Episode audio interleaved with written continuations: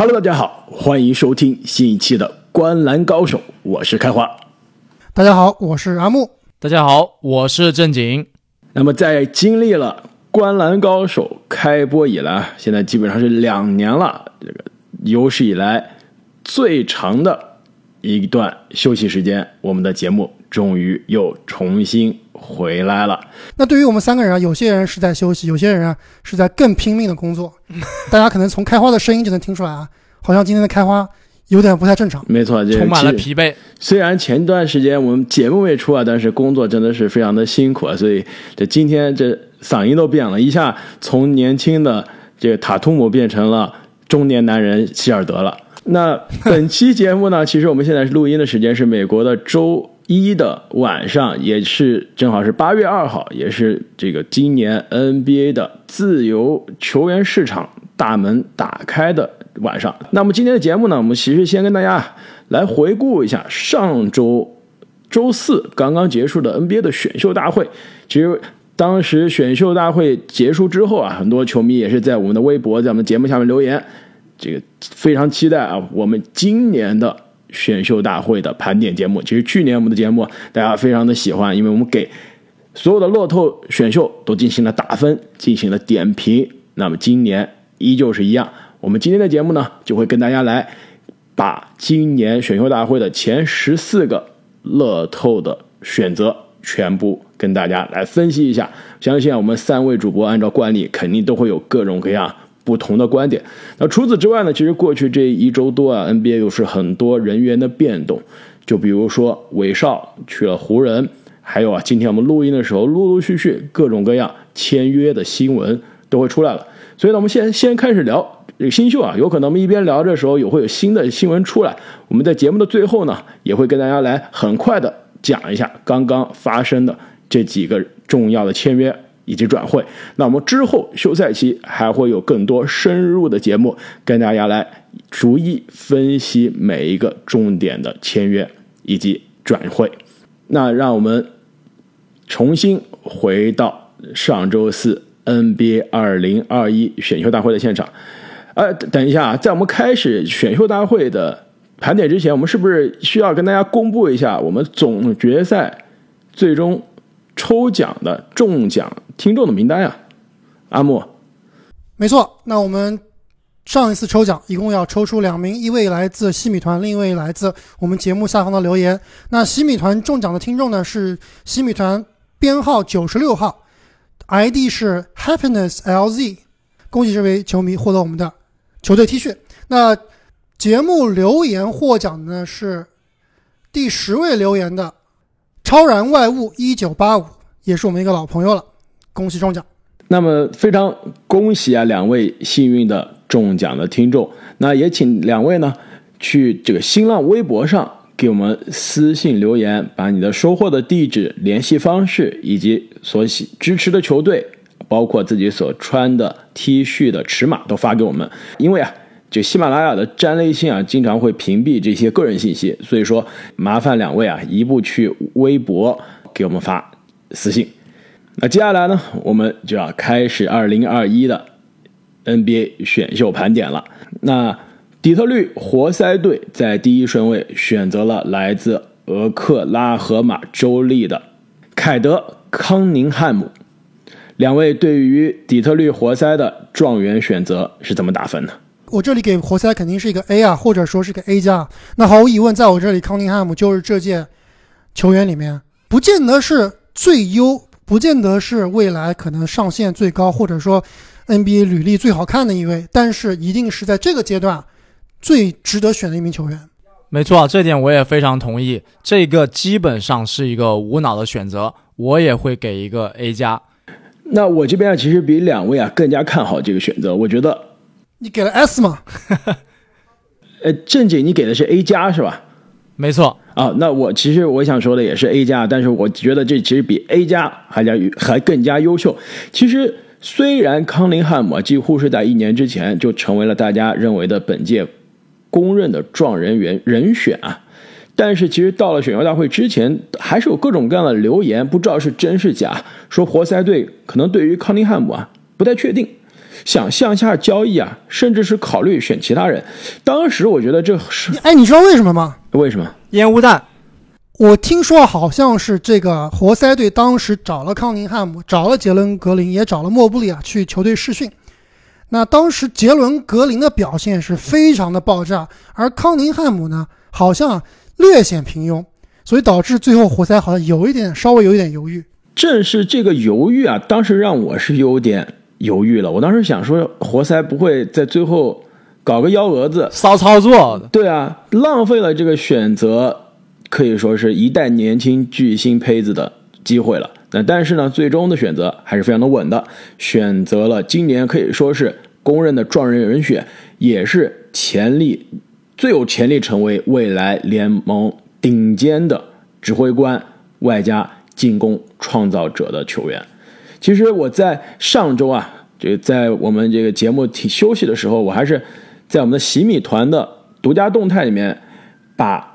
本届所有新秀各个位置上的前五名进行了盘点，我也给所有的这二十五位新秀呢写了一个他们的模板。其实非常推荐各位球迷去看一下开花写的这个小作文啊，对于未来选择宝藏男孩真的是非常有帮助。包括每一个球员的这个优势劣势啊，我其实对比一下选秀大会的结果，我选择的这二十五个年轻才俊啊，基本上。大多数吧，可以说是百分之九十都是在首轮被选中了。我当时写的康尼汉姆的模板，你们俩还记得吗？难道不是东契奇吗？没错啊，对啊，这很明摆的就是东契奇啊。我当时写的是高壮版的克里斯保罗，美国版的东契奇，进攻究极进化版的西蒙斯。其实这三个球员看上去风格还是有点不一样的，但是如果加上这些。改装之后啊，还真的就是康宁汉姆。由此你也可以看出啊，康宁汉姆其实是很特别的，有保罗·西蒙斯的进攻的这个指挥官的这种属性，同时呢又有东契奇这样非常全能的得分的手段。我觉得扯保罗、扯这个西蒙斯还有点远啊，真的，康宁汉姆就是一个美国版的卢卡。那。刚刚你说保罗和西蒙斯的传球视野，卢卡难道没有吗？卢卡也是具有这样的传球功底的。我觉得康宁汉姆之所以我公认把他排第一名啊，我认为不见得是因为他以后的上限一定是最高，但是我觉得他在几名乐透球员的这个潜在球星里面，他的地板是最稳的。我认为他就是保底的全明星，那上限可能很有可能成为未来联盟的顶尖球员。他跟卢卡呢，其实风格确实很像，但是也有一点不同吧。首先。虽然身高体重差不多，但是我总感觉康宁汉姆他好像是比卢卡要小那么一号。没错，从视频上真的有这样的感觉，可能是不如卢卡这么胖。对啊，但是你看数据，其实他俩是身高几乎几乎是一样，然后体重差的也不是非常多的。但是我觉得康宁汉姆最后啊，应该还是达不到卢卡的高度。最主要的问题就是啊，卢卡在选秀大会之前，我们最担心的他两三个点嘛，一个是。他的防守，一个是他的这个身体素质，就是他的爆发力、速度不够快；另外一个就是他的投射不够稳定。那康宁汉姆虽然感觉跟卢卡身体素质有点类似，都是比较慢，但是他好像没有卢卡那种节奏感。所以在这个进攻方面，我觉得他的进攻手段可能比卢卡还是要差一些。虽然从现在看来，他的投射是比当时的卢卡要强很多，但是我们知道现在的卢卡已经是这个。在不管是在 NBA 还是在奥运会啊，都是神挡杀神，佛挡杀佛。那三分球现在也是特别的准，所以总体来说，我觉得康宁汉姆确实是有可能成为一个跨时代的球员，但是跟卢卡相比，他可能还是真的差一些。没错啊，卢卢卡的这个节奏可以说也是 NBA 历史级别的节奏感。这个康尼汉姆能不能达到这种节奏感是另一回事，但是说一千道一万。他的这个硬件条件，包括他这个球商啊，我认为绝对是这一届里面顶尖的。他代表了现在最流行的高大的持球大核心的这种风格，而且可以说是完美的适配活塞这样一个重建期的球队，可以很好的提升队友的地板。没错，确实这样的球员特别适合那种特别烂，然后特别在重建阶段阶段的球队啊，就是需要一个能够大包大揽，能够。组织或者包括能够进攻的球员。虽然其实我在写每个新秀点评的时候啊，给大家都写了三个这个模板，但是说实话，这三个模板中，我觉得康宁汉姆最接近的，的确就是卢卡。你们俩刚刚的分析啊，都是非常的准确啊。而且更关键，你们知道什么吗？康宁汉姆在一个多月之前上了 J.J. 雷迪克的播客，当时雷迪克问他，你觉得自己打球最像谁？康宁汉姆当时其实挺不情愿的，但是说了，他说我不想给自己一个定义啊，他说我马上要成为 NBA 球员了，说自己喜欢谁是吧？什么崇拜哪个球员，自己模仿谁，感觉有点挺不好意思的。但是如果你非要我说的话，我就是照着卢卡东契奇去发展我的球技的，所以说他自己都承认啊，卢卡就是他的模板。而且其实你看一下，我就是无论是我写的这个分析，还是大家其他媒体的这个球探的报告啊，其实都觉得康林汉姆进入联盟优点你们都已经说透了，其实缺点也是跟当时卢卡进入联盟的时候一样。第一，身体素质爆炸，身体爆炸性是吧？缺一点，尤其是跟第二位的杰伦格林比，可能是缺了可能两个档次了。他关键是速度太慢，他倒不是说一定要能跳多高，能够滑翔扣篮啊，他的最主要是你这速度一慢，他的突破会受很大的限制。另外一个呢，就是他的这个防守，其实他的防守，尤其是无球防守，也是有待提高。这也是这康利汉姆自己在这这节雷迪克的这个节目上自己提的，他是觉得进入到联盟的第一年，他最想提高的就是自己的无球防守的技巧。另外一个呢，就是他的失误啊，作为这个一个。指挥官啊，失误实在是有点多了，基本上这个失误和助攻比就是一比一了。那这样到了 NBA 强度的防守上，我觉得可能会更加吃亏的。另外，我想说一个我认为康宁汉姆的优点啊，就是他的这个，当时我看选秀大会上，他是带着自己的女儿还有自己的家人一块的，让我感觉啊，这是一个。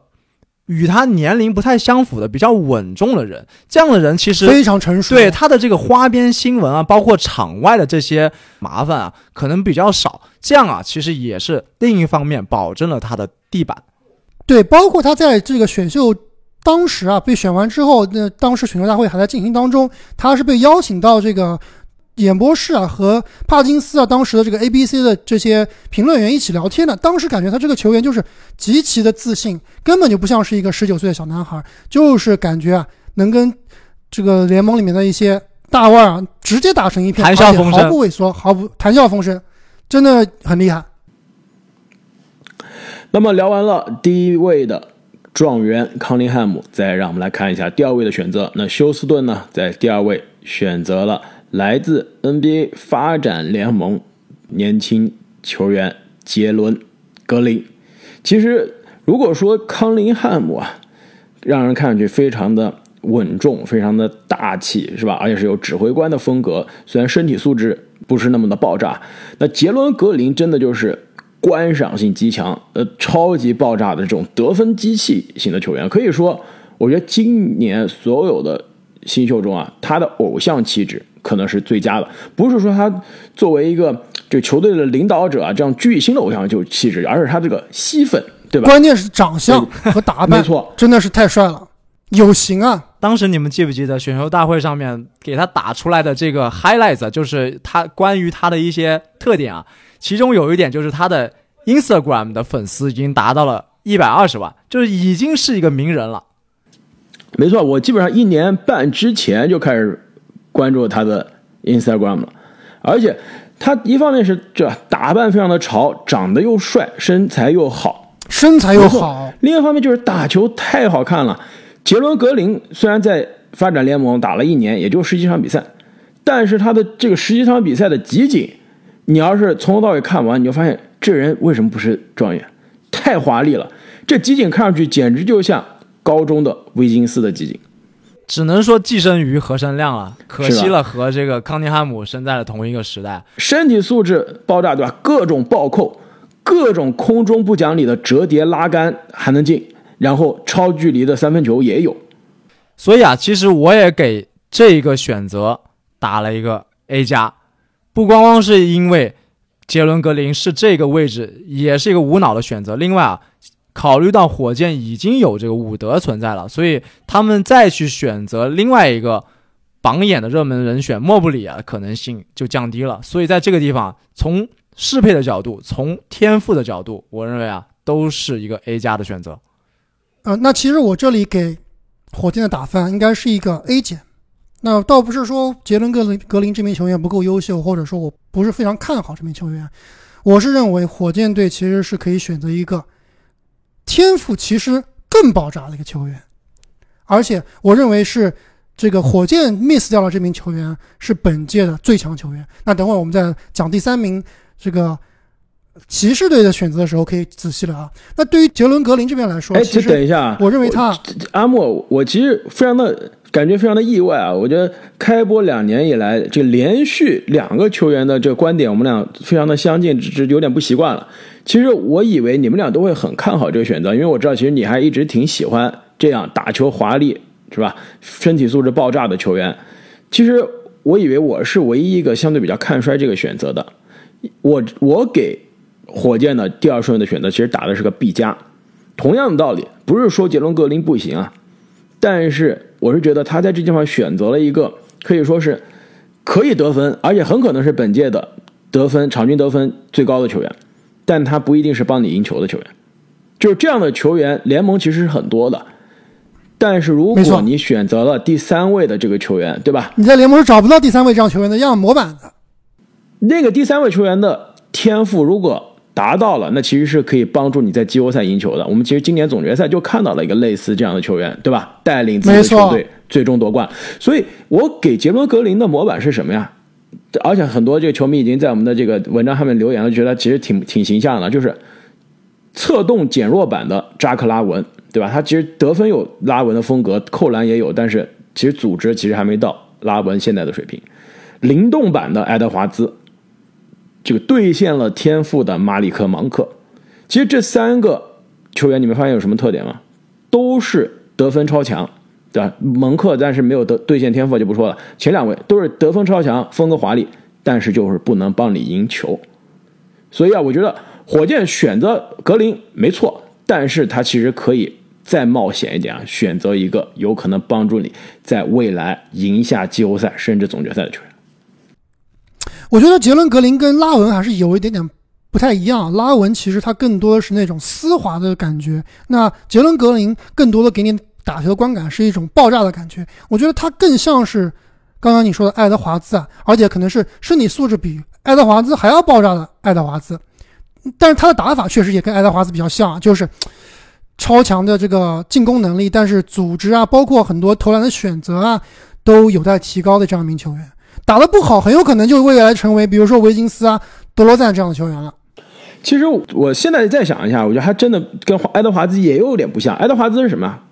隔人暴扣，对吧？因为他身体壮呀，敦实啊，他有这个力量去隔着人完成扣篮、完成上篮。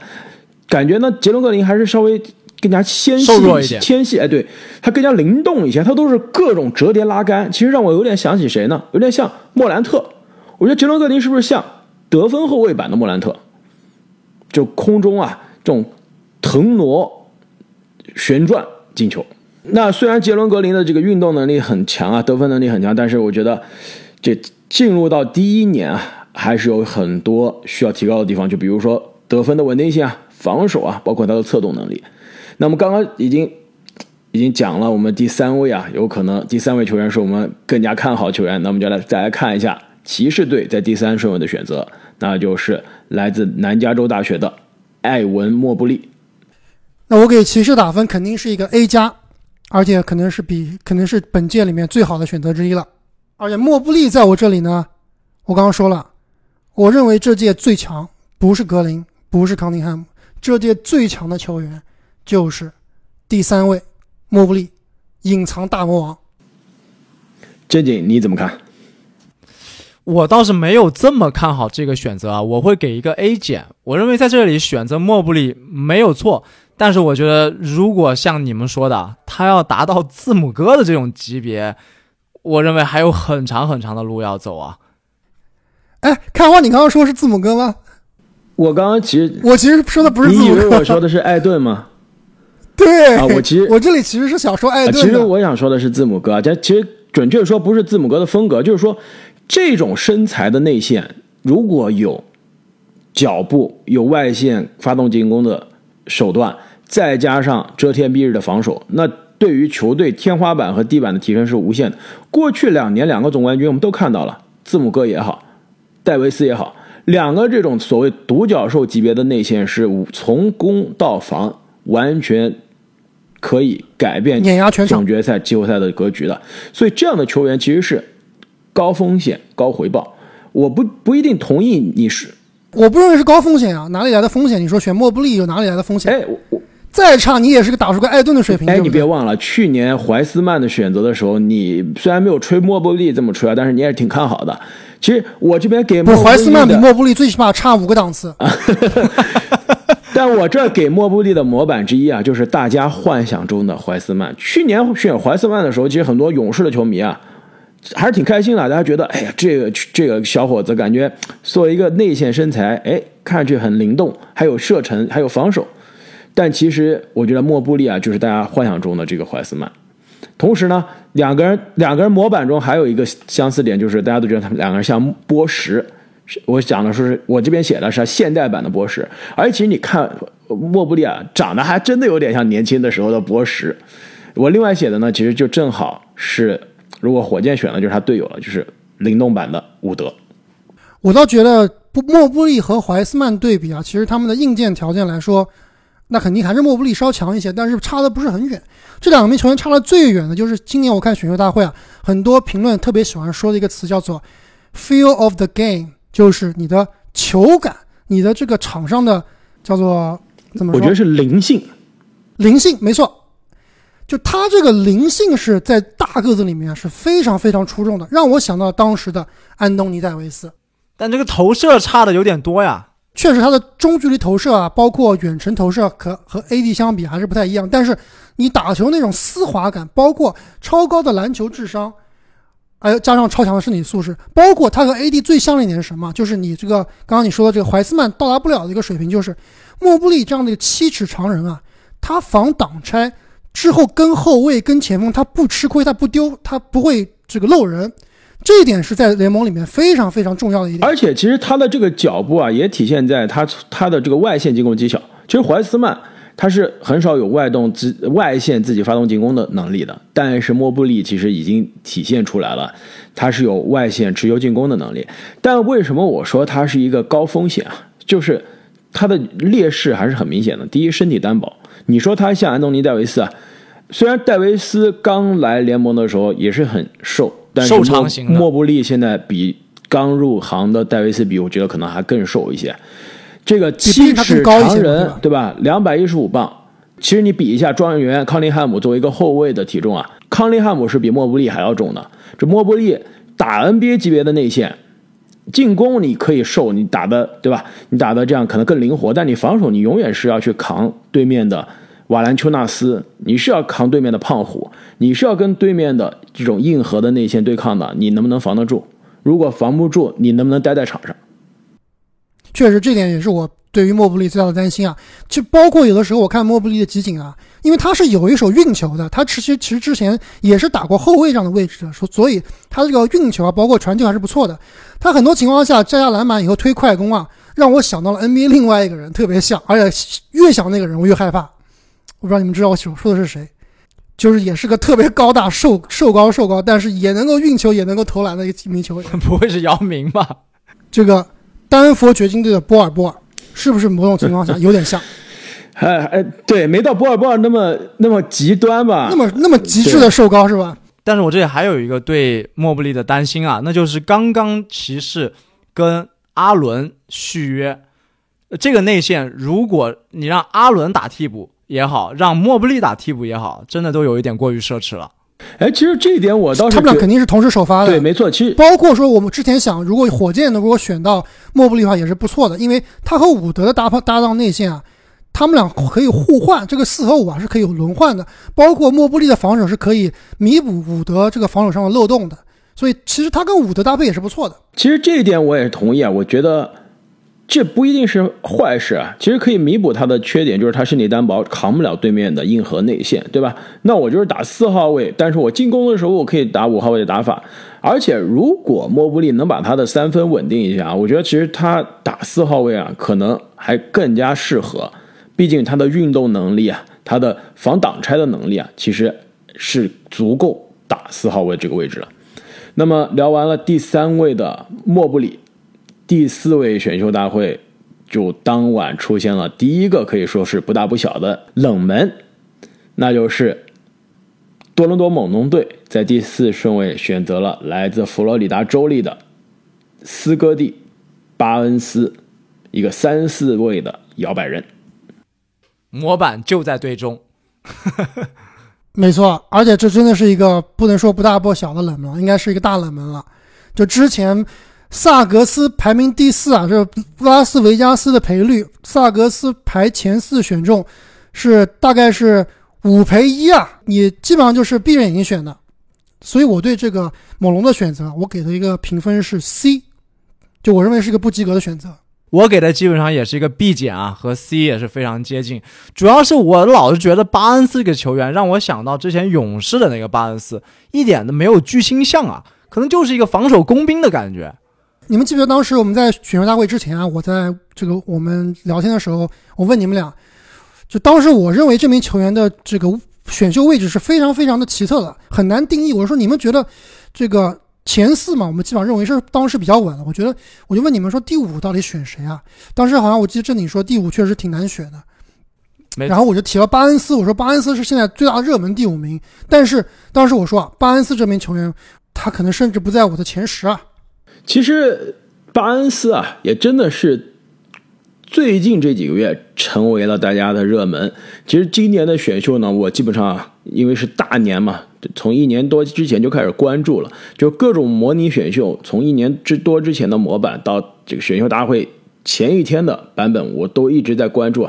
其实巴恩斯真的是从基本上半年之前大家觉得是乐透的水平，最近这几个月一路上升到第六、第七，其实一直是大家觉得有可能勇士用他的第七号签啊，在第七位选择还刚刚好，一个可以帮你赢球的球员，而且呢第七顺位选他呢。不是特别高，不是特别的离谱，但是真的没想到啊，最终是到了第四顺位。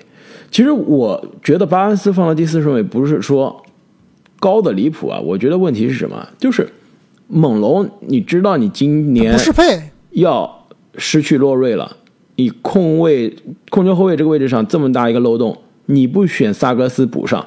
你为什么选一个你其实最不缺的位置呢？就是三四号位啊，你三四号位有西卡。而且是三四号位的防守型球员，还不是三四号位的进攻没错，你有西卡，有安诺比，你为什么要再选一个重叠的？你这样到底让谁打替补？然后洛瑞走了之后，虽然现在休赛期啊刚刚开始啊，那洛瑞走了之后的这个洞谁来填？其实这点我是看不懂的，所以我给这个选择打的也是一个 C 加。就巴恩斯可能是个好球员，但是第四顺位选有点高，而且跟球队不适配，而且不适合猛龙，对吧？没错，我我给他的模板其实也是正好是。对上了，就是简化版的西卡，侧动弱化版的追梦格林，以及侧动加强版的凯尔顿约翰逊，就是那种三四号位防守能防多个位置，非常的积极。你看这个凯尔登约翰逊的美国国家队的视频，你就发现了，基本上是有点像追梦格林是吧？对，基本上就是防守非常的拼命，这个进攻也是空切非常的拼命。但是你这样的球员，我觉得啊真的在现在这个重建的路上。还真的用不一定用得上。关键是什么？关键是啊，我们说这种防守型球员，比如说之前这个我们安努诺比啊，包括再之前的卡哇伊啊，他们都是有一定的进攻技术的。但是巴恩斯啊，我我仔细看了他很多集锦啊，确实他的篮下这个上篮突破啊，这个手感还是不错，空切的手感还是不错，投篮呢肯定是这个。现在比较差，百分之二十九点七的三分球命中率，百分之六十的罚篮命中率，所以这说明他罚篮其实很糟糕啊。没错，他最大的问题是什么？最大问题是，我看他所有的突破全部走右边，他不会用左手啊，这就很吃很很成问题。而且所有的运球突破过人就是那么一步，用速度用身体强吃你，所以总体来说他的运球技术还是比较糟糕的，进攻手段也是非常非常的可怜。所以，这样的球员呢，也许他未来能够开发出更多的进攻技术，但是以目前他的进攻水平来说，我觉得他在今年的一轮秀里面都是算差的。其实很像去年公牛队在第四顺位选择这个 Patrick 威廉姆斯啊，也是一个很偏防守，但进攻技巧比较有限的球员。但是威廉姆斯有篮呀，他篮投篮不错呀。巴恩斯的篮是真的不行。所以啊，只能期待猛龙在这个夏天啊还有更多的动作，说不定对吧？在一番人员清理之后啊，这巴恩斯上位的机会就来了。搞不好把西对西亚卡姆动刀，是吧？对，和西亚卡姆可能可能真有可能要走。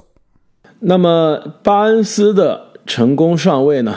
这个跳到第四位，也是给魔术队在第五顺位是捡漏的机会了。选择了来自冈萨加大学的后卫杰伦萨克斯。其实，在今年的 NCAA 的疯狂三月之后啊，当时我们就说啊，萨克斯基本上是锁定了今年的乐透，甚至是前五了。那也是虽然是出了一些意外，跌到了第五位啊，但是还是在这个前五中被选到了。那萨格斯这样的球员，其实我觉得他跟杰伦格林是本届的两个前五中非常风格迥异的。就是杰伦格林看上去非常的观赏性很强，非常的爆炸，上限有可能很高啊。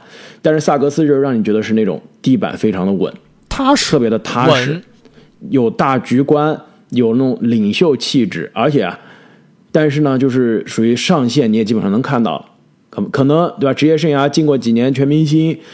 呃，最佳防守阵容也可以挑战一下，最佳阵容可能能进过两三次，但是你要想让让他成为 MVP 级别的球员，那可能还是有挺大的距离的。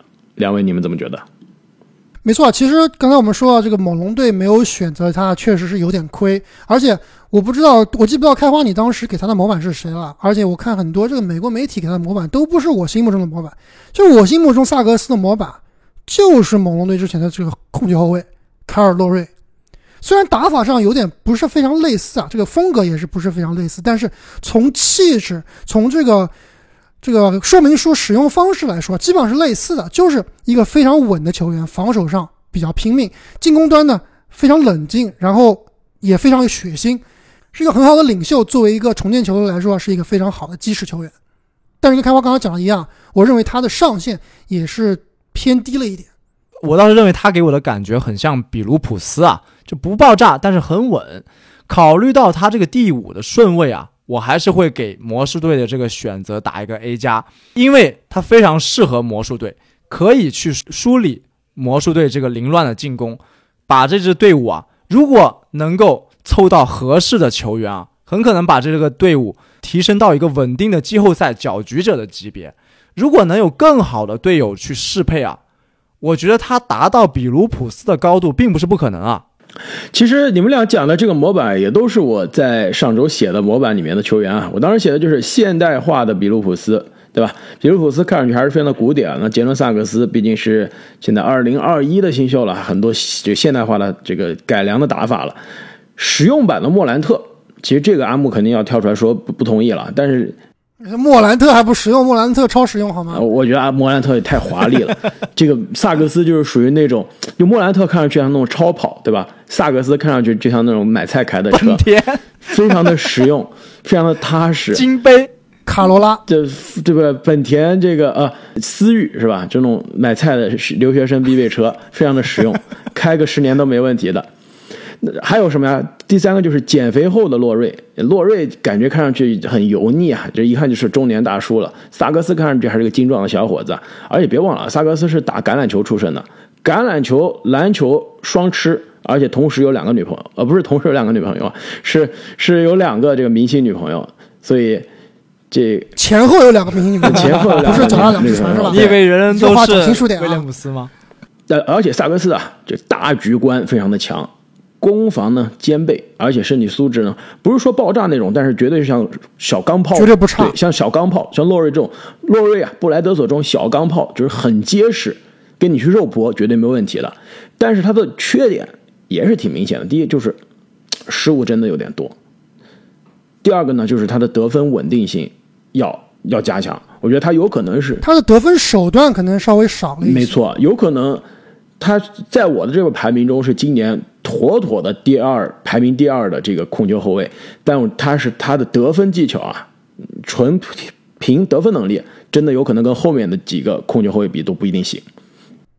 包括跟这个勒特末尾的某一位后卫，等会儿我可能要说的这个技术得分技术也不能比。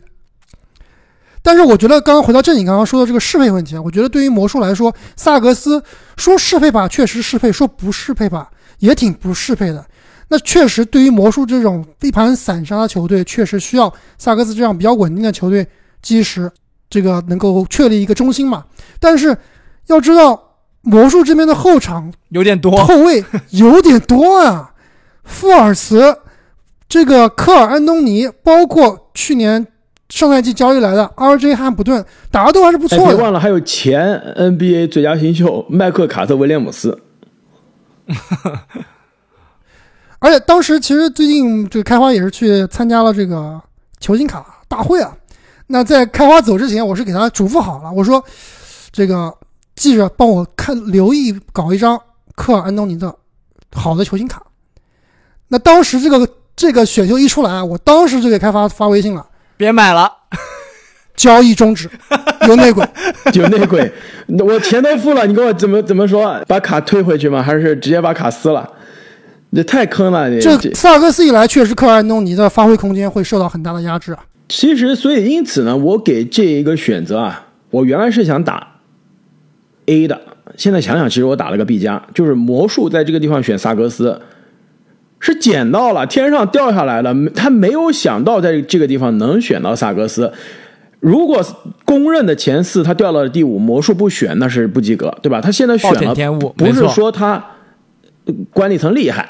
是他运气好撞上了，但是这个适配又不适配，所以说这不是就是选了一个超值的球员，不是说魔术厉害，是他运气好。那其实，在阵容适配上呢，也是有有一些重叠，所以啊，这个选择让人看上去呢，除非是有后续的动作啊，要不然真的有点浪费。就有本有点像我们买这个打折货，对吧？这确实便宜，但是是不是最适合你的，倒未必见得。没对，没事，还是少逛奥特莱斯。等一下，我们现在已经才讲五个球员，就已经四十多分钟了，感觉。那这乐透区讲完，这不要两个小时的超长节目吗？要不然我们还是按照惯例啊，太长的节目我们分上下期播出。但是呢，我们在这个上半期的结尾啊，还是跟大家来聊一下更有时效性的。这我们一边录音啊，其实这些手机上推特的推送一直不断，也正好是现在这个 NBA。自由市场签约的时间，那我们就来跟大家在最后跟大家稍微盘点一下最近的这几个相对比较大的人员的变动啊。那首先的一个呢，就是其实选秀大会当晚的这笔交易，那就是威斯布鲁克连续第三年换了球队了，交易去了洛杉矶湖人。那湖人这边呢，也是主要送出了库兹马、KCP 以及哈雷尔。包括选秀大会当晚的二十二号签，两位对于这一笔这个操作有什么简短的点评？那只能简短说一下吧。我就祝湖人好运。你这你是啥意思？就是这笔交易确实我能理解为什么湖人会这么样的饥渴，可以说是促成这么大的交易。但是风险，这笔交易的风险真的是非常大的。那威少这名球员，其实我们之前。吐槽了很多，后来又给他证明了很多。那对于这名球员，其实我最后的看法是什么呢？就是他这名球员确实是历史级别的天赋，也是历史级别的这个打法，可能是前无古人后无来者的。而且他对于篮球的专注，对于篮球的热爱，也是毫无不可否认的。就是每场比赛都是付出百分之一百一十的努力来打来打篮球。那但是这名球员他在常规赛确实能够呼风唤雨，确实能够。可以说给这支一支球队啊有稳定的地板，某种程度上说跟哈登是有点类似，但是他的打法，他的这个特点啊，真的很很难在一支季后赛球队，甚至想争总冠军的球队，在季后赛当中啊能够贡献足够的能量。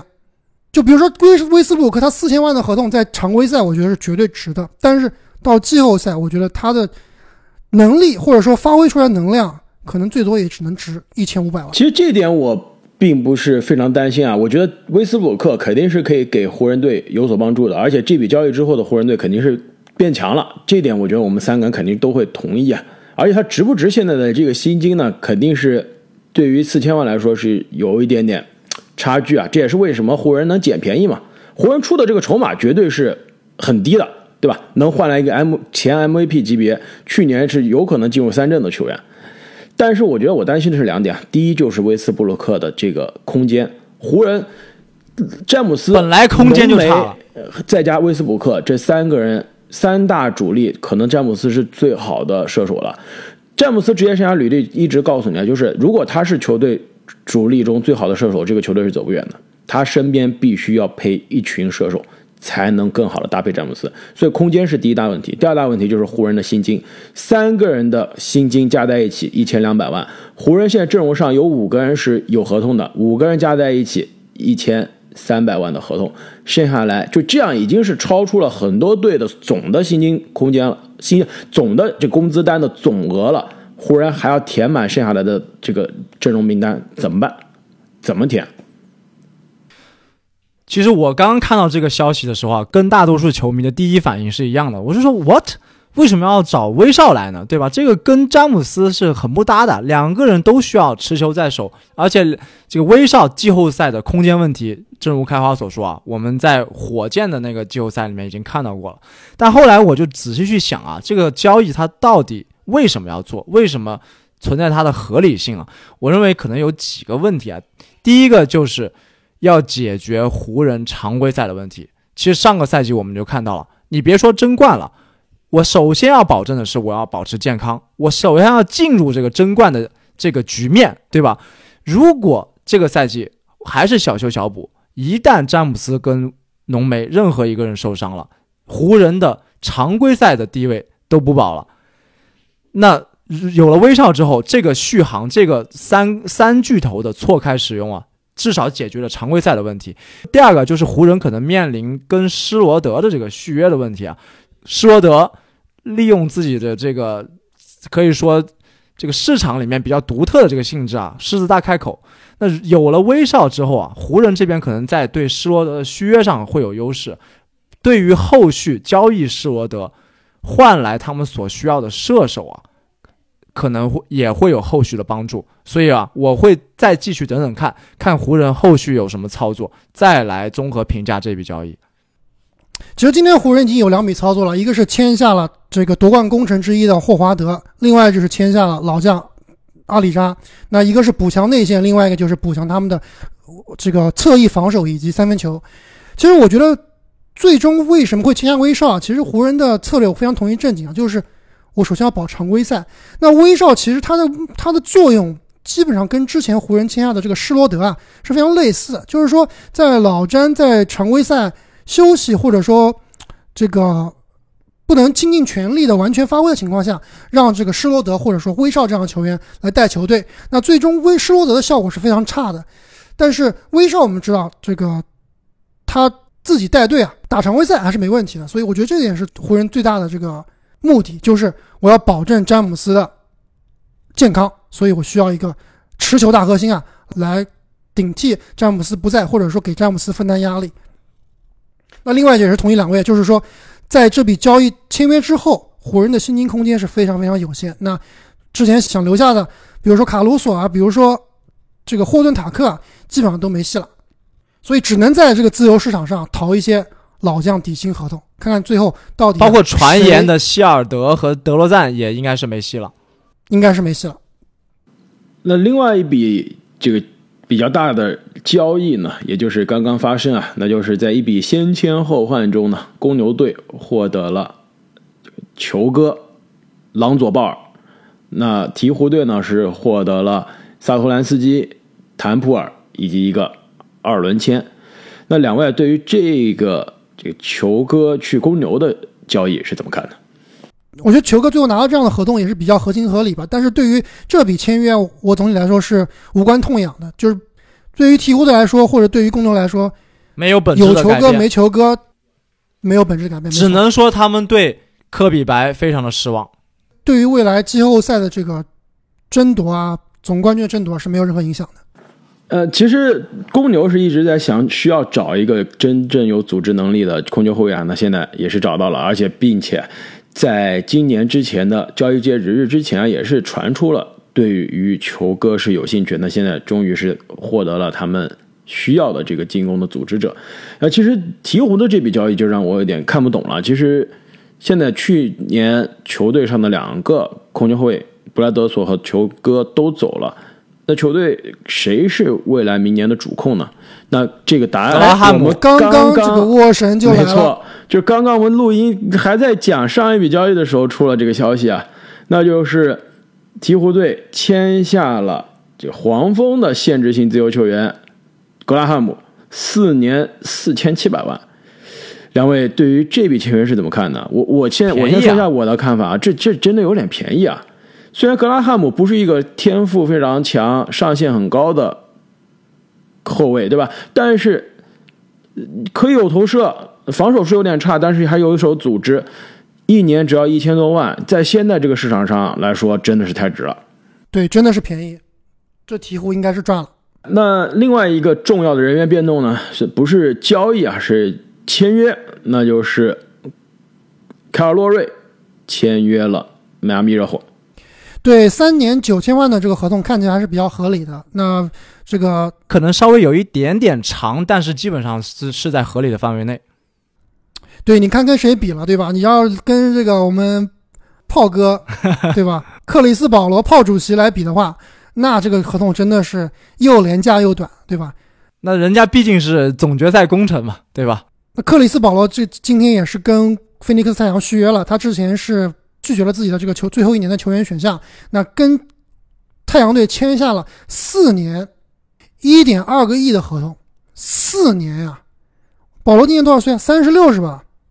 就是说保罗在四十岁的时候还能拿每年三千万的合同，我所以我觉得这笔签约确实是稳定了太阳队的这个主心骨，但是啊，这个价格是真的有点太高了。等于就是五千万一年啊，签保罗，因为我不认为保罗能打到四十岁啊，对，有点养，有点就算打到四十岁，也不可能是三千万的水平了。没错，有点这个养老奖励的这个性质了。说说回洛瑞这个这个签约啊，虽然洛瑞还是一名非常优秀的球员，热火也很需要这样的强力后卫，但是你们觉不觉得热火的这个主力阵容有点太矮了？加上洛瑞之后，关键看他们这个四号位到底是谁了。现在由于阿里扎离开，包括之前的这个奥雷尼克的离开，他们这个四号位现在啊还比较的不明朗，对吧？主力其实刚刚我们录音的时候，四号位的人已经签约了，应该是两年一千七百万吧，一千四百万是吧？那就是冠军功臣 P.J. 塔克，也是在交易截止日之前，我们当时说皮什塔克是校花是吧？人见人爱，大家都想要，那最后校花去的地方还真的是果然夺夺冠了。对，那现在热火是把校花哎又抢走了。那这样一看，其实热火这个首发阵容的，最起码防守来说还是挺吓人的。没错，基本上每个位置都是顶尖水平，可能除了得分后卫，无论是邓肯·罗宾逊还是 C 罗，可能防守不太行，但其他的位置都是一等一的好手。但是他现在最大的问题就是什么呢？是他的投射呀。就是虽然留下了邓肯·罗宾逊，而且这个合同也算是比较合理吧，但是巴特勒、塔克、这个洛瑞、阿德巴约这几名球员其实都不是三分非常擅长的球员。有一手三分，但是不是射手的级别。其实说到热火啊，其实今天让我觉得最震惊的还是吉米巴特勒的这个续约啊，四年的顶薪一共一亿八是吧？更关键的是最后一年将近五千万，我觉得对吧？吉米绝对是个非常好的球员，很好的领袖，非常的全能。对我们也吹过他非常多回，但是赢但是呃赢球型的球员对吧？但是你值不值最后一年五千万呢？我觉得这有点太冒险了。我觉得他这个最后一年五千万比保罗最后一年三千万要值多了。那看来热火是铁了心的围绕着吉米巴特勒去打造他们的争冠阵容了。那关于自由球员的签约以及转会的具体的各队的一些动态啊，我们可能会专门出一期节目，或者说在我们之后的这个新赛季展望的节目，我们也会做更多更详细的补充。那关于今年选秀大会的点评呢？我们上半期先聊到这里，下半期我们将继续给大家带来第六到第十四顺位的选择点评，请大家千万不要错过。